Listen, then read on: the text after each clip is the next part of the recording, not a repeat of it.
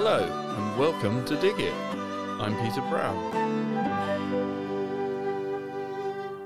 So on today's show, we've got Mike Jones, our local cider expert, talking us through some of the points about how to make good cider. Hopefully, we'll all learn something about this, the processes and uh, what's involved. So I first met Mike at one of our apple days, and he clearly very much into his apples and into growing different types of apples. In our next podcast, Mike talks us through a lot more about the apples and how to grow them, how to graft them, how to do everything with apples, basically. But in this week's show, we're talking about what he really enjoys growing his apples for, which is cider making. So, Mike, a few years ago, I had the great pleasure of coming and watching you pressing and chopping up apples, turning them into juice, which you're then processing into cider. But I guess the first question would be, what is cider? Well, cider, uh, in the U K anyway, is uh, f- just fermented apple juice that uh, nearly all the sugar in it is turned into alcohol. Okay. There's a few different sort of ways of spelling cider, isn't there? And um, a few different ideas as to what cider is, whether it's got alcohol in it or... Well, yeah, that's just a marketing gimmick, isn't it, really? I, I stick to one simple English way of spelling the word and uh, leave the marketing to other people. So the, the English definition is obviously that cider has got alcohol in it and it's apple juice that's been fermented, whereas our friends over in America, cider is apple, what we class as apple juice, and then they have hard cider, from my understanding. Yeah, yes, it does confuse a lot of people. It even confuses English environmental health officers who try to apply apple juice standards to cider. For when it's alcohol. When it's out, yeah. When it's, yeah, yeah. So it, it, it's the dangers of going online, isn't it, and using words without knowing the, the background. So. Excellent. And if you're going to make cider, how would you go about it? Well, first of all, do you want me to give you a... the full details, or uh, yeah. shall we we'd start? Yeah. Okay, well, first of all, you've got to, uh, quite critically, choose your apples. Yep. The the mix is critical to the result that you're going to get. Okay. So, shall we spend some time on that first, or just assume we've got the the um, the mix and then go through the process? Uh, because there's quite a lot in... choosing. Well, why don't you give us a couple of varieties and uh, sort of a basic, I mean, obviously, like you say, there's hundreds of different varieties of cider mm. apples and, and even mm. more probably of regular apples. But if you were going to set out with the idea of maybe in ten years' time I'm going to have some apple trees in my orchard that I can grow some cider from, what sort of mixture of apples would you look to grow? Okay, based on my experience over the last uh, ten, fifteen years, then the a mix of what are called cider apples together with what we call orchard apples, ones that are grown for eating and cooking, will give you the most balanced mix, uh, the most balanced cider in the yeah. end. That's my simple conclusion. There is, it's a very subjective thing what a good cider is. In We we run cider courses for ten years, okay. and one of the highlights of our cider courses has been to taste lots of single variety ciders uh, and compare them to the sort of mixes that we end up with. Often I will give an example of something. Everybody will have a little sample of one particular uh, cider, and I will say, this one is okay, but is maybe a little monoflavour. And other people will say... but I think that's fantastic. Yep. Uh, so you, you, you've got to be very humble and careful when you uh, try to tell people that this is a good one and that one is not so good. There's some basics. Uh, uh, there sort of, basics. Something like a Dabinett or a, a Bull's Black. I mean, would they make... Well, Dab- Dabinett is a very good starting point. If you were to, if there's one tree that you should start with, it would be Dabinett. Okay. It, it's it's... doesn't make a cider perfect cider on its own because it just needs a little bit more acid in it. So put a little bit of cooking, maybe twenty percent of a, of any sort of sharp cooking apple with it. Yep. depending on your tastes, and you will probably get an instant drink. Yep. There are lots of ones with more bitterness, astringency, all sorts of things that make m- multi-flavour. Uh, perhaps what I like most is ones where you, you, you take a swig and move it round your mouth and you, you pick up different flavours. Now, to me, that's a really good cider. I'm not saying that's one you, the only one you'd want to drink. It's one wants to really have different ciders. And, yep. uh, you know, we have thirty different ciders in our house at any one time that we can decide each day. I will see what's there and pick a different bottle according to my mood. So, yeah, you, you, you really, you've got to f- experiment, find what you like. I, I, I think one thing that's really worth emphasising is the apples that most people have easy access to. They think, oh, I've, I've got a tree here, huge surplus of apples, let's turn them into cider. Maybe if they're hard green, it isn't going to turn out too well. It's going to be very sharp. And in fact, most mixers, even with good eating apples, unless they're really, really ripe, will the general turnout will be it's a bit on the sharp side. Okay. That was true for us for the first few years. And when you say it's sharp, is that going to be like a dry flavour? Uh, a bit acid, really. Uh, okay. Yeah, I wouldn't... Dry is not a term I'd use. Dry would be more associated with a bit of tannin, I think. Okay. But, so it's it's that where you... Then what happens is, to try and compensate for that, you end up feeling you need a bit of sugar in there. But sugar is... Uh, well, it's getting back to a bit like apple juice. You think apple juice is naturally about uh, nearly fifteen percent sugar. Really? You, wow. you you really ought to ease off on it. When we do apple days and children are sampling, you, you've got to really hold them back because they start swigging this stuff, and you know their parents are going to be very unhappy later in the day when they've drunk the equivalent of ten apples or something. So there's a lot of acidity in those eating apples. It, yep. it doesn't come over because the sugar is compensating it. In the cider, you take that sugar out and it, it tastes completely different, uh, but much sharper. So the beauty of cider apples, or certainly the, the, the sweets and the bittersweets, is that they have very low acidity. Therefore, you can end up with something that isn't going to end up too acid, and you can balance it with a bit more with sharps, with cooking apples to bring it up. It's it's the balance that's the that's the the, the right the, how to get the good flavour in, yeah. in a cider. Excellent. Okay, and you mentioned cider courses. Uh, you've been doing those for a while now, haven't you? Well, yes, we we started uh, after having initially fifteen years or so ago bought a small press and a and a mill uh, to make apple juice, and then thought, well, there's something better we can make than that. Um, we, from our woodland contacts, the, we've been members of the Small Woods Association for many years, an excellent organisation, and runs lots of courses on all sorts of things. And at that time, they were running a cider course yep. uh, up in um, Ironbridge, very nice place to go for a cider. So we went off for a a day's cider course. We were very lucky that we, the guy running it called Mike Pooley, who's written a book on the subject, and he his course was very much aimed at community activities. It, it was his whole emphasis uh, as a as a community activity, getting people together uh, to use cider making, apple pressing for that.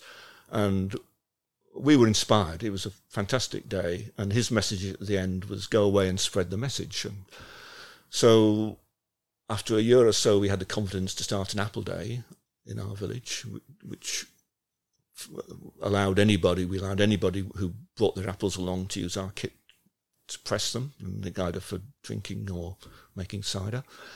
And after a year or two of even greater confidence, we decided we'd try a run the cider course ourselves. Yeah. We did this in conjunction with the Milton Keynes Parks Trust, uh, so they handled uh, all the provided the site and uh, the advertising and things, they were absolutely overrun with applicants. People were getting annoyed because in January the course was full uh, because it, they, it was too cheap, basically. I think that's the problem. Uh, so we had some really good sessions teaching people what we knew and sampling it. We developed the course very much along, based on what we'd done, but then expanded it into this idea of making single variety ciders so people could see that if they just use that one apple, this is what they get. And uh, some were nice, some were totally undrinkable. But there's no quicker way of learning than to, to see what the result is. So yes, cider, cider courses, uh, unfortunately COVID put a stop to that. Uh, so didn't do one last year and we're not doing one this year. We then moved on to to doing them uh, in conjunction with the Mid-Shires Orchard Group, who do, a, as you know, a, a lot of good things in the apple world. Yep. And uh, running those in our village hall. So that, those were always excellent days, and people went away very happy with their gallon of apple juice to ferment. And excellent. So, yeah, just thinking, uh, we talked briefly about the varieties of apples mm. that we're going to potentially grow. So once you've got your crop of apples that have all fallen on the ground because they're nice and ripe, presumably pick them up and um, how do we then turn them into something that's suitable for putting in the press or the scratter? And yeah, the way we work is we have a load of buckets. Uh, we fill the buckets with uh, varieties that I make a note of. So uh, my lawn ends up with maybe twenty or thirty buckets full of apples uh, in groups. And I look down them with my experience and say, right, we'll have five of those and three of those and two of those. Of course, apples age in different rates. Some will keep a bit longer. So some you've got to use before they go too bad. They get a little bit bruised. Small bruises don't really matter. If it's starting to go rotten, then you've got to get that bit out. Got the mix of apples. I personally think it's better to do the mix beforehand rather than, you could say, make all the individual ciders and mix them. It does work, but it's something in the fermentation that's better, I think, if you've got the mix right. Yeah. We wash our apples. Uh, we... We use a, we do use a um, sodium metabisulfite solution. Right. Uh, after we've done it, we do a double clean. We cut out any bits that are bad, any, yep. any rot. Don't worry too much about grubs and them. That, that all adds to that the flavour. A little bit of extra flavour if you've got a, a few of those in there. Fair enough. Uh, then we mill. With mills, there's a whole subject of mills. The very you start, you could start with just a a bucket and a tree trunk and squash them.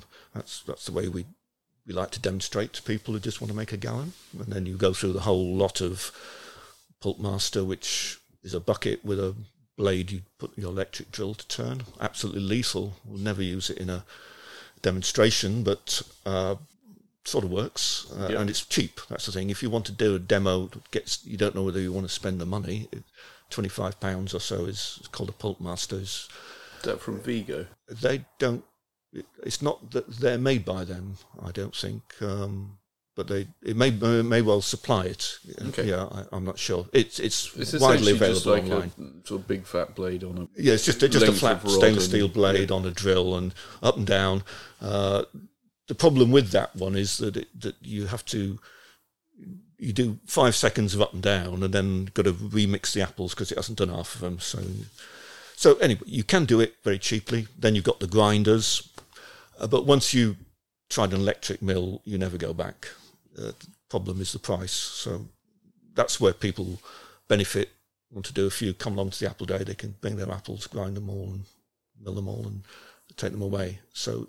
Knowing somebody with one is the answer if you don't do enough to justify buying one yourself.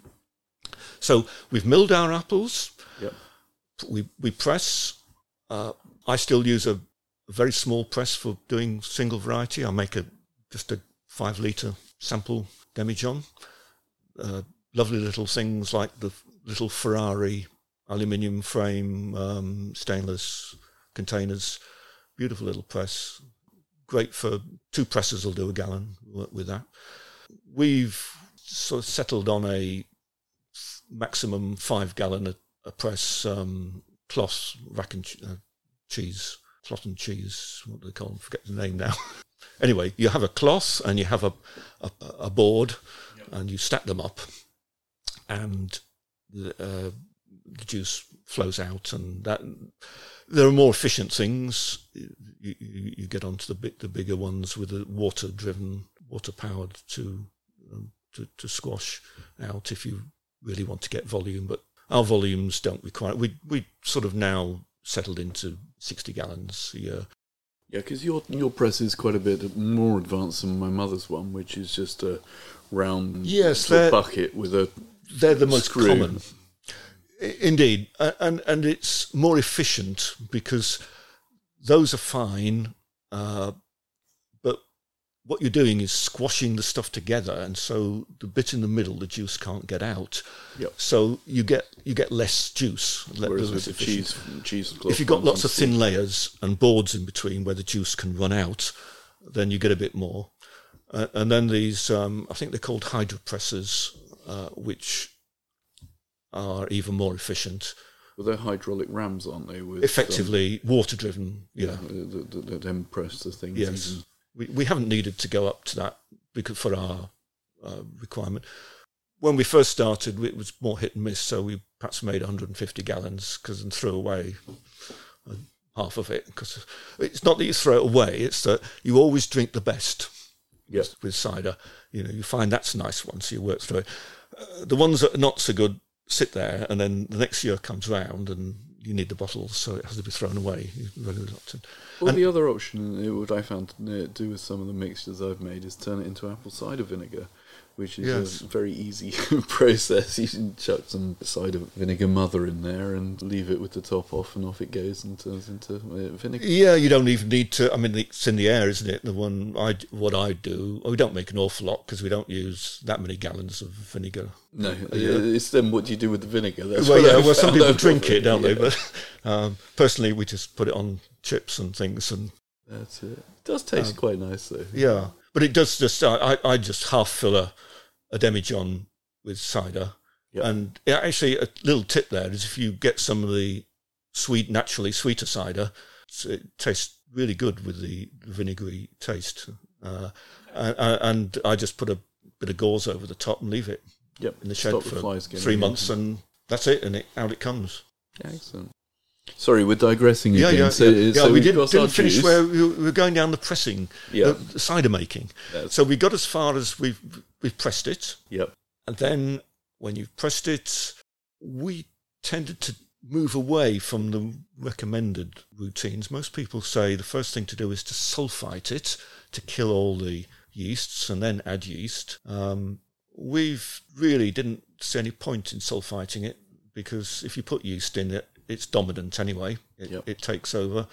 If you're if you're a purist, we're not we're sort of not quite purists in the way that we do use yeast. Purists would really hate the idea of putting yeast in, but we did a lot of trials in the early days where we we did the same apple mix with just letting the natural yeasts work and adding yeasts, and the only difference was that the ones with yeast seemed to move at a much faster pace.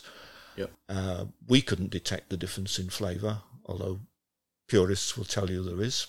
Yeah, because the apples are naturally, the skins generally are coated in, sort of, like you say, natural airborne yeasts. That are they say, yeah, or is it in the air? Who knows where it is? Um, it's around, I think. So.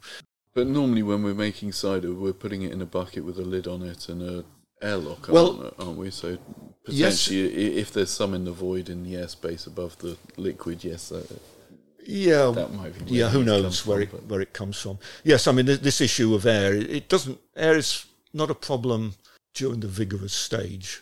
Yeah, because uh, what happens is You, you get this, when, you, when you've never done it before, you get this frightful froth, this gunge brown stuff. And if you're using cider apples, it's obviously thicker or comes up really thick and brown and so beer, spills over. Beer brewers might know that as a krausen. Right. Um, that's the the name for that in okay. beer brewing. It's just effectively just a massive explosion of yeast and yes. froth that that's is right. created from. Yeah.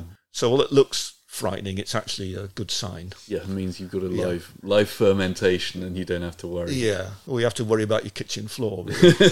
yeah, so it's very unpopular uh, when it stains and uh, that, the, the floor. It. But so that, that that lasts a few days, and then then it settles. Once it settles down, then you can take your eyes off it. But then it becomes important to keep it under airlock.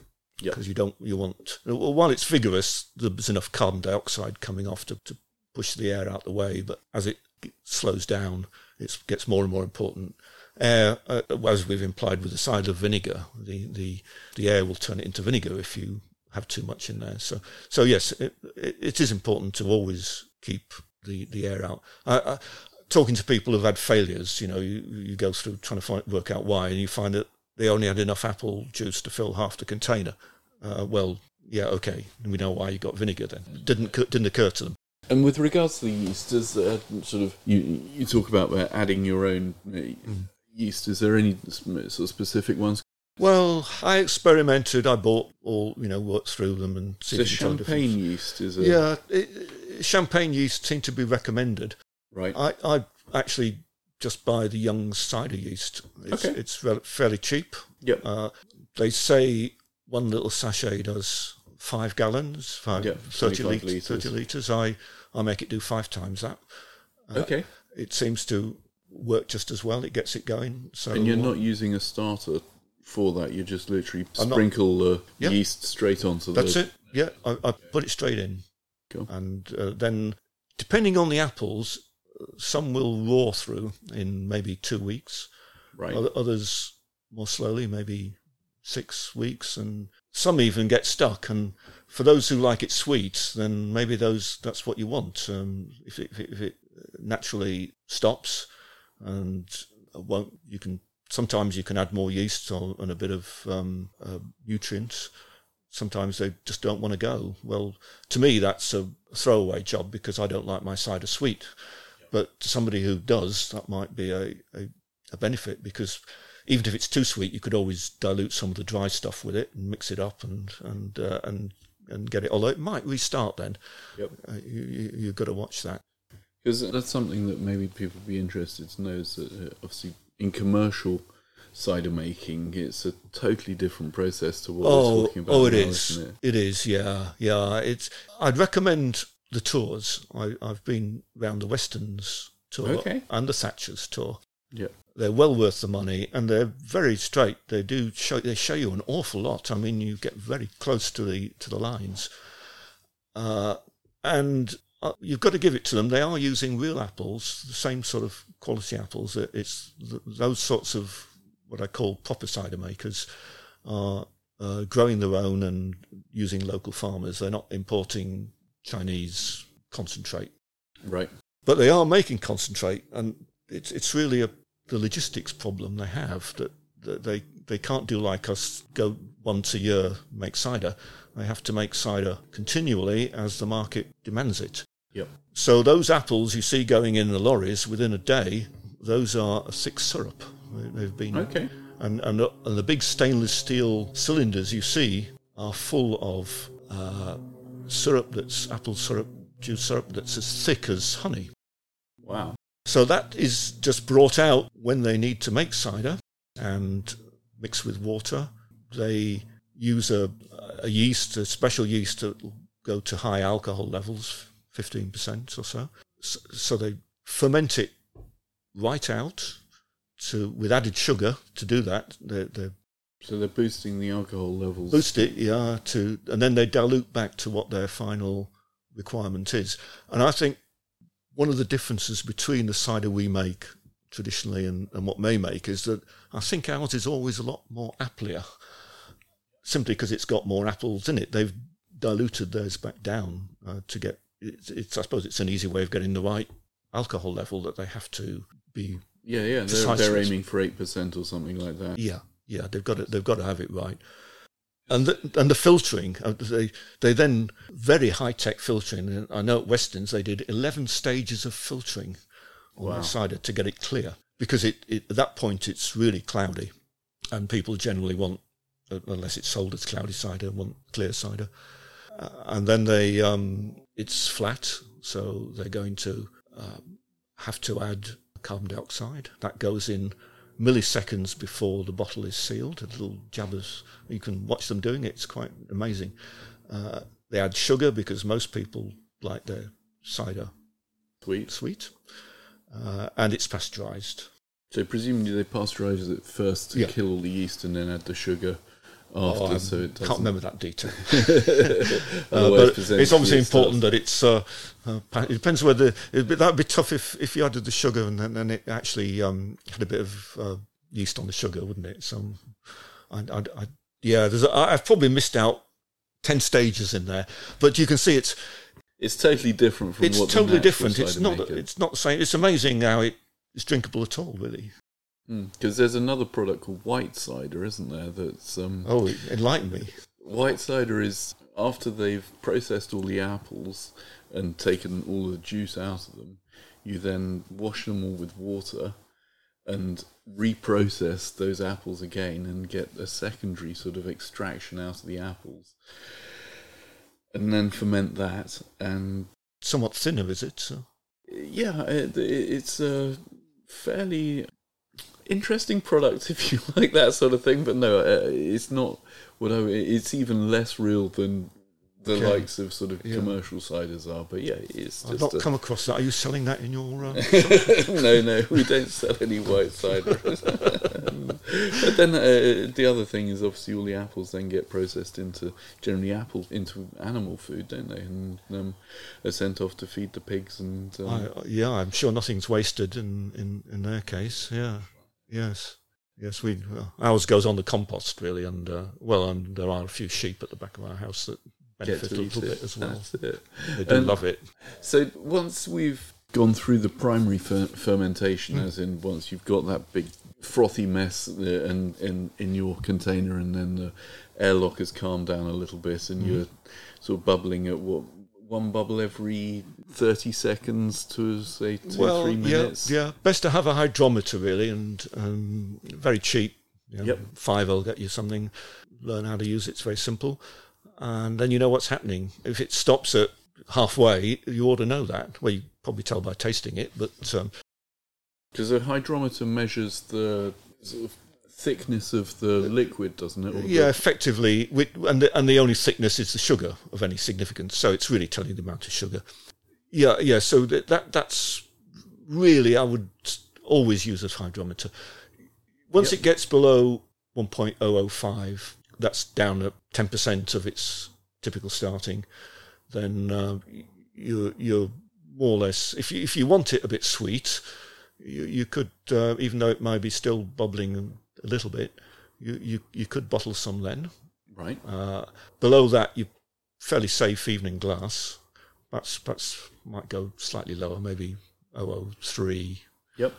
Many ciders go straight out to one point zero zero zero. Of course, that doesn't mean there's no sugar, because if you've got, say, five to six percent alcohol, which has got a lower density than water, then there must be a bit of sugar there to make uh, it one push it zero, to yeah. naught. Yeah, so maybe about one percent sugar or something like that. That's where ciders should be, right? In, in my opinion, and so we we've moved much more to bottling sooner than later. Okay, if you can leave it, well, we missed out one stage, which is racking off. Yeah, once it's stopped, you've got a sediment on the bottom. You don't want to leave it on that sediment for a long time. A few okay. weeks would be all right, but not months, definitely not. Otherwise, you'll get off flavours okay. getting back in. So it needs siphoning off. Uh, we call it racking off. Yep. Siphon so, off, and then you short of a little bit, so you top it up with water because you don't want any air, and you leave it under airlock. So it'll stay there happily for a while. It settles perhaps a bit, so if it's cloudy, sometimes they'll clear a little bit more, because you can rack more than once, can't you? You can rack, yeah. And some of the, if you've got a lot of the thicker cider apples, bitter ones, they, they often have a lot more. They go on dropping um, sediment for longer. So th- those ones you often have to maybe rack twice or three times. It depends whether you mind a bit of sediment in your bottles. Yep. I, I tend to rack off less often now, maybe once or twice at the most, mostly only once. Okay. If you get it in the bottle sooner, then you, you're sealing it off. If there's a little bit of activity going on, you're, you're getting a bit of natural carbon dioxide in your bottle. Yep. Gives it a spritz. The yeast is still working, but very slowly. Yeah. So it'll presumably and, it, and it seems to me that that, I suppose it's making it more acid because it's carbon dioxide dissolving. It's forced into solution. Yep. It, it it seems to slow down any further action. Right. Uh, and I've not had bottles exploding recently since I, I think when I actually bottled some at zero point zero eight and one point zero zero eight, then that was just a little pushing luck, especially on a warm summer's evening. You get things on higher shelves sort of hitting the ceiling. Uh, not terribly popular in the house, really. Yeah. But but I haven't had that happen bottling at zero point zero three. So unless you in a really... I did have somebody buy some cider off me once and left it on the back of their car on a summer's day, and not not, not a good idea. That, that that did cause it to break, but kept in the normal conditions, you're, you're going to be all right. So you get that's that that little bit of carbonation. We call it spritz. Yep. Lifts the cider. It makes it. Um, it's nice to see the little bubbles rising when you when you're drinking it. Yep. Uh, and again, even though. I did I did used to think, oh, I've got to wait till it clears before I bottle it. But often, in some cases, it, it would take so long, it was losing quality. If you accept that you're going to get a little bit more sediment in your bottle, so you may have to throw away the bottom centimetre if you're not a sediment drinker, yeah. uh, then you, you can uh, it will clear. So most of my ciders are completely clear after six months. Right. If if you shake the bottle... then it'll go cloudy, but it'll settle out again in ten minutes or something. So so that fixes the cider. Yep. Uh, if you leave it under airlock, it's gradually getting, it's very, very slowly losing the last little bit of sugar. And you end up, if you lift it right through to April, May, it, it becomes ooh, really bluntly dry. Right. So uh, we, we take great care to not do that. Yep. So are you bottling sort of generally, you, you'll obviously take the crop off this time of year and then maybe bottle around Christmas? Yeah, I, I start bottling towards the end of the year, maybe a little early with some of the first ones. Yeah. Um, but then like you say, that if you've got a hydrometer, you can check the alcohol content and the sort of sugar content at that point and make sure that yes, you're not putting it in too early. It's going to be safe. And, and then that way you can make sure you're not mm. popping bottles. Excellent. Okay. Have you got any...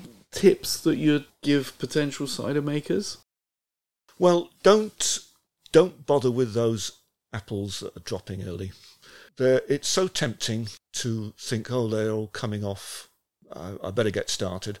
And I, I used to faithfully get them all swept up and start in early September d- doing it. And then that was the cider made cider, but that was the cider that always sat to the end and never got drunk because there was always something better. And so, yeah, ignore those somehow. Leave those ones for the birds. Okay. Uh, it, it's very much late, later the better. You've got to be... I nearly got caught out one year when the season was, was very early. and uh, so you have to sort of... You can't go on fixed dates necessarily. Okay. It, it, it's... Uh, for many years, it was... I, I didn't start collecting apples till the middle of October. Uh, right. But then there was a year when they were all down by then, so uh, I nearly missed out. So you, yeah, you've got to really judge on with, with, you, with with a cider apple tree. Then when half have fallen, you shake the rest off. They, they should come off. So then you know they're they're ripe, and then you, you better not ignore those, or you won't get any. So you talk about shaking them off, and uh, I've seen um, videos of tractors with uh, special apparatus yeah. um, uh, yeah, that literally shake the tree a bit like you would with an olive tree to get the mm. olives out. Yeah. Presumably, uh, with your trees, is it just a case of getting the hard hat on and going up and sort of shaking the branches? Or Well, mine are mostly at a size where I can do it from the ground. Okay. Uh, but yes, it will become more of a problem. Maybe I'll have to invest in one of these bits of kit. They do look quite fun. I, it always amuses me, well, astounds me more that it doesn't damage the tree when yeah. you see them being sort of jutted around so violently. Perhaps it helps make it fruit next year. Well, yeah, and if it breaks the roots up a little bit, I yeah, guess it, it makes them grow new roots and find new sources of nutrients and yes. keeps them going better. It does, does look a bit severe, doesn't it? Definitely. Excellent. And so, Mike, very roughly, how many, you, you talked about sort of three buckets of this, two buckets of that. How how many... It's a bucket. Uh, yeah, how many kilos of apples uh, in a bucket, you, I would think about six, seven kilograms, depends... I don't know. Depends how big the bucket is, of course. But, uh... Okay, so if we've got, say, ten kilos of um, apples, how, how much cider do you think you're going to get out of that? Ten kilos will give you uh, a gallon or five litres, I suppose, uh, yeah. Okay, and that's sort of one... Is that one demijohn? Or... Yep, that's near enough a demijohn in... In old terms. In old terms, yeah, yeah, yeah, near enough. Excellent. Cider apples, how do they vary? We talked about different blends of apples. I mean, right. Well, we we have a division of four is conventionally used, where you have apples that have tannin in. That's sort of bitterness, can be astringent. It makes you your cheeks come out. Is astringency. Yep. You go like that, um, as opposed to uh, hard, which is more on the front of your mouth, um, more of a I call a blunt sort of taste. Right.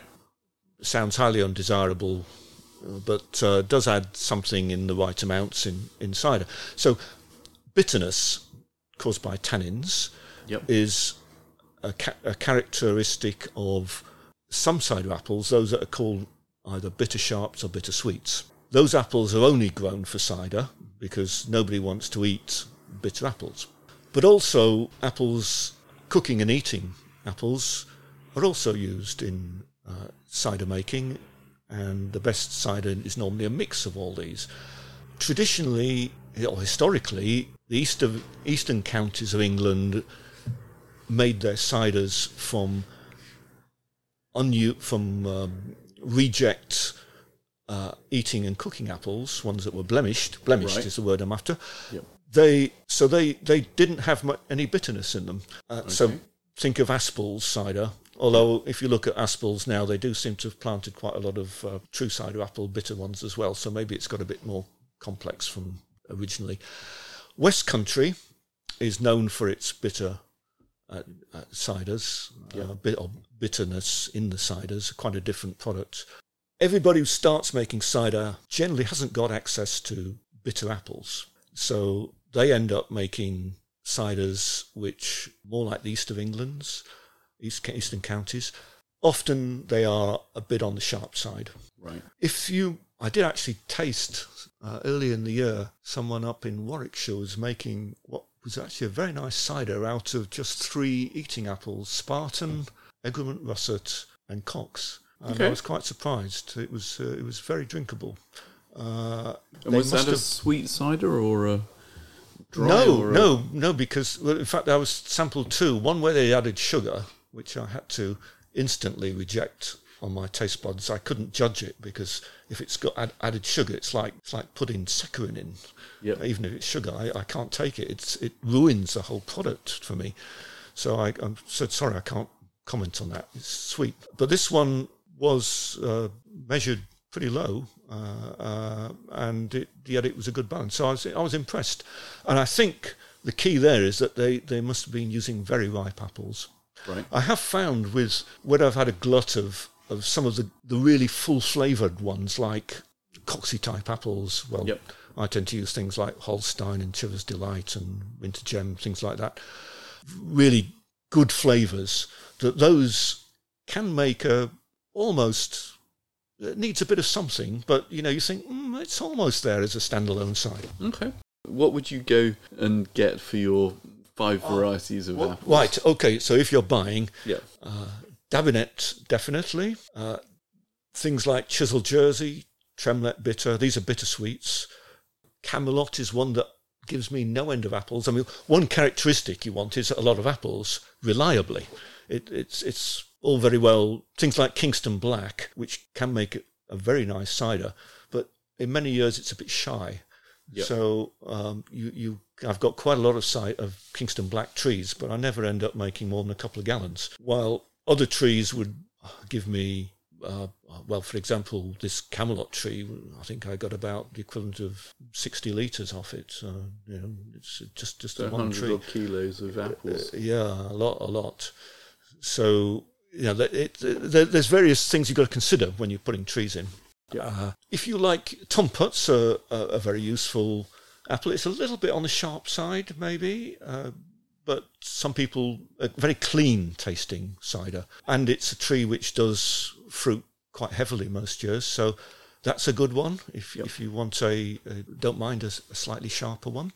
So the varieties we've gone through so far are what I know as classical, sort of heritage varieties. Heritage, that's the word, yes. Heritage. heritage. The, the, there's a place. I don't think it's going anymore. The the Long Ashton Research Centre. Long Ashton Research, yeah, that was criminal, the government closing that. It had done so much good work. Perhaps they'd done too much good work. And uh, I think that closed about two thousand. Okay, and they were devoted to, to cider. Was it just cider? Developing. Uh, they, they, they developed cider-making techniques. Uh, they... trialled many, many apples to find which ones were suitable for cider making, given all the requirements, especially commercial people have, that they, they need to extend the season, they want reliable cropping, good flavour, all the, all those sorts of characteristics. Uh, so so they were developing, set out, I don't know how much, probably they were doing the breeding, I'm not, not sure the details, or, but certainly they were trialling many many apples and uh, then recommending them f- for use. One of the things was that an extension of the season. To, if they could get cider apples a month earlier, then the presses could be used earlier and the, the peak load would be uh, reduced. So some of the apples, in fact, some of the apples which we've, we're at in Milton Keynes, where there's uh, a hidden cider apple orchard, would be from that generation, the ones they developed, things like Ashton Bitter, uh, Bull's Bittersweet, Ellis Bitter. I think they came out of out of that work. Yep. Very, very, uh, what should we say, thick. How how can we describe? They give a, a sherry-like mix. A really, uh, come on, offer me a word. Strong or strong or well, almost sickly. Um, okay, you know, almost like you think of a heavy sherry or something yeah, like yeah. that. But in, in, in juice terms, apples that on their own would um, trying to think which one. Well, Yarlington Mill. Yeah. Yarlington Mill. I don't think that's one they bred, but it, it's got the same characteristics—a very, very, very strong, heavy flavour. Yep. I find it too much. It's it it, it it's. Well, sickly as a single as a variety, I suppose it would be. But then, I guess if you're mixing it with yeah, it's it's it's for mixing, so you can bring it down with the if you if you've got a, an excess of sharps and you know too many cooking apples, or um, then then you can use that to counter the it, they counter the acidity of the other apples, and yep. the acidic acid apples bring that to something of a more balanced. Yeah, so the, the uh, Yarlington Mill and um, Harry Masters Jersey. That's a very interesting one. I use that. I think that deceives the taste buds. Okay. If everybody, not everybody's on board, but I'm a, I'm an anti-sugar man in drinks anyway. Yeah. The best way to ruin a drink is to put sugar in it or not take it out. And we all know how unhealthy sugar is, you know, yep. diabetes and it's terrible stuff. So if you... like sugar in things, it's it's time to sort of try and get it out. Once you get it out, retrain your taste buds, then you can taste the real apple, the real apple quality. Now, to help you in doing that, if you're making cider, don't make it too sharp, because if you make it too sharp, you'll in, inevitably want to put sugar in to counter that. Right. But also, things like Harry Master Jersey has a sort of flavour that tends to make you think it's got a bit of sweetness in it. It's the effect of the flavour without it actually adding sweetness. Okay. So too much of it, it's sickly, but ten percent maybe um, can help. So it's that's an interesting one. Going back to commercial apples, Long Ashton also in the nineteen eighties developed a whole range of, of apples that they gave girls' names to. Okay. I think many staff were immortalised by having an Brilliant. apple uh, named after them. Um, I think there's an excellent book written by Liz Copas. If you if you want to know about cider apples, one called Cider Apples and New Pomona. She worked there, and I think Lizzie must have been named after her. Okay. There's Amanda, there's Jilly, Tina, all sorts, um, a dozen or more. I wonder if Eddie Stobart likes uh, drinking cider, because he names all his lorries after no, ladies. Does he? That's where he got the idea from. Yes, I don't know whether... I haven't... I, I, I did acquire... When we set up this new orchard seven, eight years ago, I I did acquire about a dozen of these yep. new apples. They haven't performed that well, actually, uh, for me. Maybe it's my sight. Yep. Although some of the grafts I've taken, because uh, the first thing I do when I get an apple I, I've bought is to copy it, because okay, um, I've spent real money and I don't want to spend it again if it yep. dies. And uh, maybe I need, so need two of everything at least. Yep. Actually, some of the girls are looking better on my grafts after three or four years. I'm getting some quite nice apples. So I haven't been able to assess them yet to, right. to put my stamp of approval on whether I'm going to include them significantly in my mixes. That's one of the things for the future, one of the exciting yeah, yeah. things. So we're talking there about very sweet apples and sort of sickly apples and thick apples, or the different varieties of apples that you can get that make the different juices. Are there any apples that you wouldn't put in a cider? Yes. Well, obviously, really, really sharp ones, you'd only put a little bit in at the most. Right. Uh, you certainly wouldn't uh, put more than ten percent in, if you if that, on, say, I mean, Bramleys, unless they're really, really ripe, only a little bit of Bramley. So cooking apples, probably not. Cooking apples, not too much. But, I mean, some cooking apples can actually make quite a, a nice light cider. It's deceptive. It's not really... It, it's called a sharp and acid apple, but it, they get different strengths. So yep. the, don't rule them all out. Try them. But, okay. but something that's really strong, you, you want to limit the amount. Some things just have a very unpleasant flavour. I, I've worked through a lot, and when it comes to mind, Norfolk beefing, which is really a... I'm not sure quite what you do with it other than squash it in an oven and serve it as a beefing, yep. as a biffin. um, I did try that because I had a lot, and uh, never again. I, I don't didn't put it in to ruin a mix, but I could tell from the, the flavour it got poured straight down the drain. There were lots of other apples that are, say, I don't contribute very much. Fillers, I call them, if you're a bit short, and if you've got some good flavour from other ones that help you out a bit on, on uh, the juice. One, well, early apples generally don't make good cider, so don't think you'd make, have a lot of success with that, that all those beauty of baths that fall on the ground yep. in August. You could try it, but I, I wouldn't be too hopeful for anything enjoyable. August, a lot, lot of things like Morgan sweets that are sold doesn't make a terribly exciting cider. It, it's perhaps perhaps you could use those for juice with a bit of acid stuff. Keep keep those for apple juice, I think, when you need some in, in August. Yeah, so it really comes back mainly to mixes of flavour. What you want is good flavour. So apples that you really enjoy eating when they're fully ripe are probably going to be good for the cider. Okay, brilliant.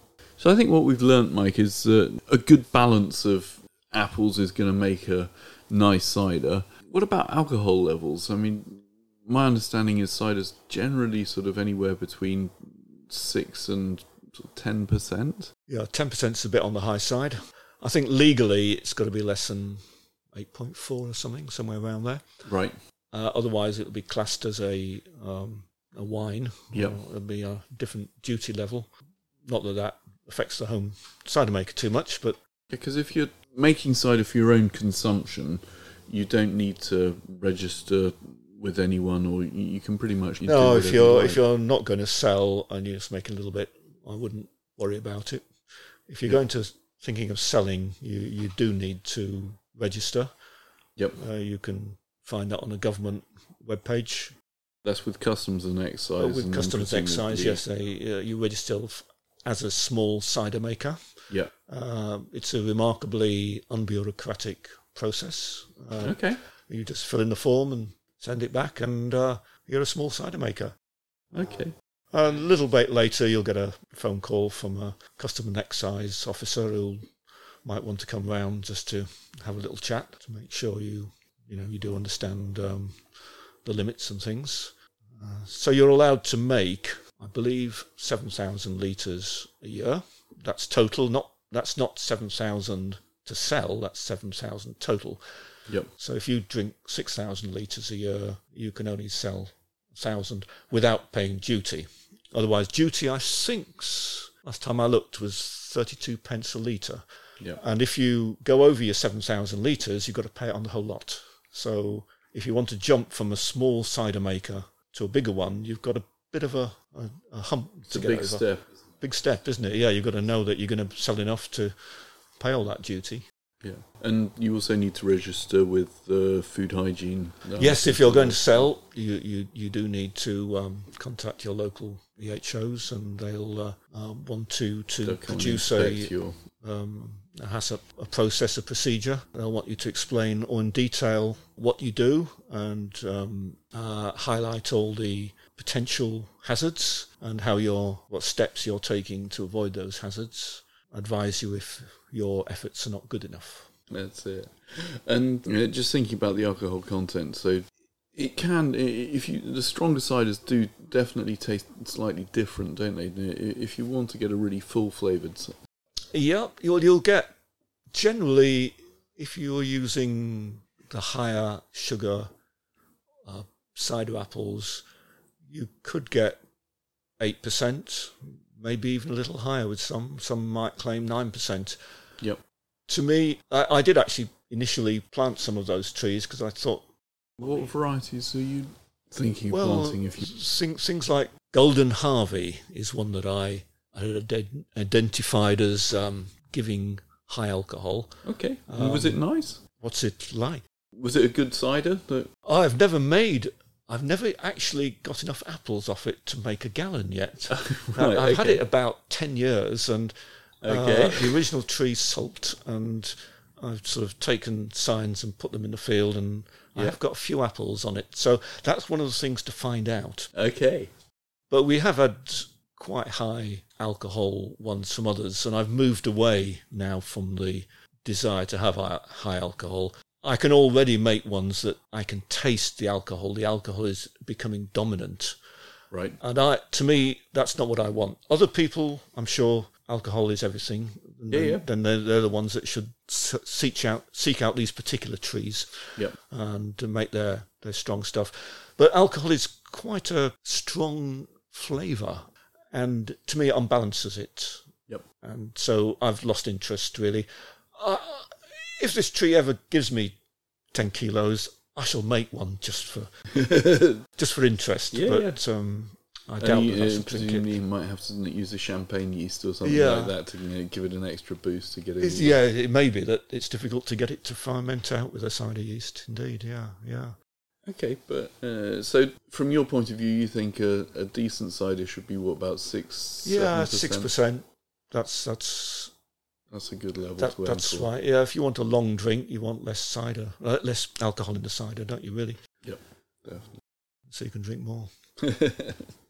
Okay, thank you very much. So you, again, talking, uh, thinking a little bit more about cider making. If you've not done it before, um, is there anywhere you could sort of send our listeners to go and research a little bit more? Well, of course, there's a lot on the web these days. Um, I'd recommend a couple of books. Okay. Uh, one is um, the guy who ran the course that we went on. It was called Mike Pooley. He wrote a book with John Lomax called Real Cider Making. That's very much a, a community-biased book, right. on how, how to use it as part of building a community. Yeah. It has some good technical stuff in as well. But for the real technical stuff, uh, not over the top, but where you want real detail, Andrew Lee wrote Craft Cider Making. Now, you'll find a lot of his stuff has been published online, okay. uh, but comes together nicely in his book. And he was, in fact, worked at um, Long Ashton Research that we talked about earlier yep. uh, for many years until it uh, disappeared. And uh, I, I think it, he then be, his mission came to make sure that information wasn't lost, and which is why he's put a lot of it online. Mm-hmm. So uh, those are good sources. Brilliant. If you want to actually go to somewhere to learn to cider make, there are courses all over the place now. Yeah. Um, uh, there's a, a Milton Keynes cider maker you'd find for around here. The um, local fruit group, um, the orchard group, the Mid-Shires Orchard Group. Uh, yeah. For several years, we've run a, a cider course for them. Unfortunately, that's stopped while COVID's been on. We, we hope we might restart. Okay. Uh, so we can Google M S O G. Yeah, Google M S O G for Mid-Shires Orchard, Orchard Group. Group. And that's Milton Keynes based, uh, isn't it? And, and they there are lots of other benefits from, from them. They, they, in fact, will be... Uh, they get involved with the Buckingham Garden Centre with their Apple Day. Yep. And uh, uh, have, over the last few years, uh, helped organise several Apple Days. Brilliant. In the area. They um, run a Scion Day, um, okay. where you can swap sticks of yep. apple varieties and uh, go and grow your own. Um, that's a whole subject in itself. They have a home orchard in Milton Keynes, which okay. has actually got uh, seven different varieties of true cider apples. Ah. Uh, they run work parties there. Um, people who go along and, and do a little bit of work uh, become eligible to help themselves to the cider apples. Okay. So if you're thinking maybe of making cider, you've got quite a few of your own cookers and eaters, but feel you, from what you've heard today, you might think you'd like to throw a few cider apples in to balance it up, then that's an excellent source of uh, of of these perhaps less available apples. And that's over in Milton Keynes. That's over it? in, in the middle original of Milton Keynes, am I allowed to call yeah, it? The, the yeah, old part. Yeah. Um, and uh, other benefits, if you want to know how to prune in the winter, they'll you go along and they'll uh, teach you how to prune, and you can yeah. be let loose on a tree yourself. And uh, both, they have some newer ones and older ones, so you can try different uh, styles of pruning. So, yeah, can't recommend too much Mid-Shires Orchard Group. There are other groups as well. Uh, I Is there a national the... source of um, information that we can look for on Google? Uh, yeah, uh, well, certainly organisations like the East of England's Apple and Orchards uh, project. Okay. They're very good. Very, they do good trainings on pruning. To find to find out uh, where there are uh, anything to do with apple events and, and orchards and cider courses in particular, yep. uh, do go look at the, the Orchard Network site. Okay, uh, they um, uh, always have a, a, a pretty thorough listing throughout the country. Yeah, that'd be good across the yeah, because then people who aren't local to us will. To the west of us, the um, Gloucester Orchard Trust, uh, I had a lot of benefit from them. Uh, they've very, been very active, good training courses, lots of... Look at their webpage, yeah. and you'll find lots of references to different things. Good good hunting area there. Brilliant. Uh, R H S, if you're an R H S member, then yep. you can, for very little money, join the fruit group. Good, do, do some good visits. Okay. Uh, uh, they have, they have a local, well, a, a Midlands group which goes and visits places, and uh, so yeah, there's there's lots of um, once you get into it, there's lots of places and organisations that can help you. Brilliant. Okay, Mike. Well, I think that probably just about wraps it up for cider making today. Thank you very much for all of your tips and ideas on how we can improve our cider making, and. Thank you. Thank you. So I've been brewing various different beers and ciders over the years, and I must say, I've never had that much success with cider. It's always sort of, well, it's just about drinkable, but Mike has clearly done a lot more work in experimenting what the flavours are that make a decent cider, and as you have hopefully learned a, a few of his tips, it, it really is something that it's not just as simple as taking some apple juice, putting a bit of yeast into it, and wait a couple of months and, hey, presto, you've got wonderful tasting cider. It really is a bit of an art, and there's obviously different types of ciders, from dry ciders, sweet ciders, and learning how to make all those different types is, I'm sure, for some people, a lifetime's work. So I hope what we've learned today has helped inspire you to possibly having a go at making some cider or possibly having a, another go at making cider if you've done it before and it didn't turn out quite right. It's certainly good fun, and I think that's part of the joy of cider making, is you can make it a social affair and get together with your neighbours who've also got some apples and crush them all up and turn them into juice and then see what you can make. So in next week's show, we've got Mike back again to talk us through growing the fruit and uh, growing apples and how to get the best out of your apple trees and what he does to create orchards. I mean, he's put a lot of energy into his different projects and has created, I think it's eleven acres of community orchard now for his local community, and it's a real good, nice area to go and walk around. I know certainly Woofton apple orchard that he took me to once, I, I was really blown away. I mean, it's uh, I think it's been it was planted before Milton Keynes sort of was really in, became Milton Keynes, and it, it It's just a, a nice big orchard. It's a very peaceful place to uh, to go and explore, and uh, same as anything anywhere with lots of different varieties of um, fruit. It's really interesting to be able to walk around and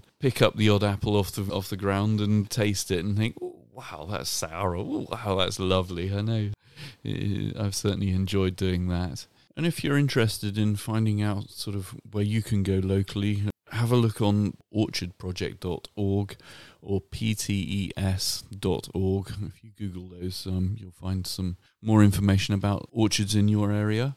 So I hope you've enjoyed this week's show and look forward to having you along again soon. Today's show was brought to you by Buckingham Garden Centre and Nurseries. The show was hosted by Peter Brown. The show was produced by Peter Brown. And our thanks to Chiltern Music Therapy for providing the music. Thanks for listening. At Chiltern Music Therapy, we want everyone to know the difference that music can make in their lives, from parents and their premature babies in hospital to grandparents with dementia. We provide music therapy and community music services to people of all ages and needs across England. We work both digitally and in person in people's homes, care homes, schools, hospitals and hospices. Find out more at chiltern music therapy dot co dot u k.